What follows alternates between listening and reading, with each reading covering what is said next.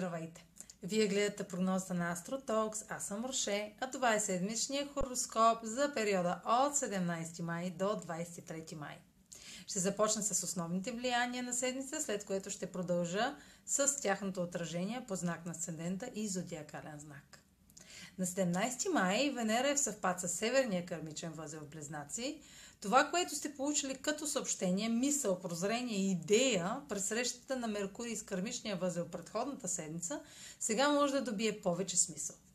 Може да получите още информация на къде да продължите, като сега ще усетите, че тази мисъл или идея не е случайна и изисква още проучване. На 21 май Слънцето е в квадрат с Юпитер в Риби. Това е първият аспект към Юпитер, откакто влезе в водния знак Риби на 14 май. Това е ключов момент за оценка на стремежите и намеренията за растеж от края на януари. Вече сте впрегнали мотивация и вяра в една сфера от живота. Сега ще получите яснота и подкрепа от друга сфера за това какво още има нужда да бъде подхранено с постоянство, кораж и корава амбиция. На 23 май а, ретрограден Сатурн във Водолей започва своята фаза. Тя трае няколко месеца. А, повечето от вас са чували за епохата, за ерата на Водолея и ако сте разбрали и усетили ролята на времето, в което заживяхме, дойде моментът да приложите наученето на практика, особено докато Сатурн е ретрограден. А сега ще продължа с прогнозата за вашият зодиакален знак и знак по асцендента. Седмична прогноза за Асцендент Лъв и за Зодия Лъв. Слънцето в аспект с Юпитер в Риви ще даде нова възможност на делата, започнати с партньор, да се развиват в зоната на споделените ресурси, докато се социализирате с приятели или група.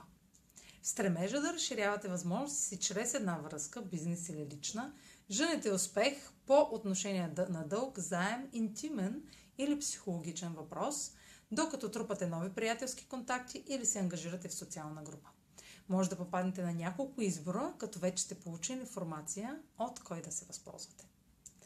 Ретрограден Сатурн във Водолей ще забави постигането на целите в една връзка, като провокира ситуации на преразглеждане на условия от друг, които сте подложени да изпълните или сами сте поставили.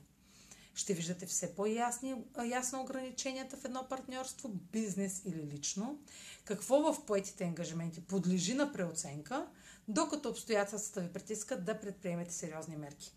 Здравите и трайни основи в тази сфера са зависими от поетата отговорност, проявената толерантност към другия и положените усилия до тук. Няма да е възможно да продължите отношенията без да сте изградили видими резултати. Имайте предвид, че съпротивлението на събитията ще забавя още повече прогреса. Това е за тази седмица. Може да последвате канала ми в YouTube, за да не пропускате видеята, които правя. Може да ме последвате в Spotify, в Instagram, в Facebook. А за онлайн консултации с мен може да посетите сайта astrotalks.online, където ще намерите услугите, които предлагам.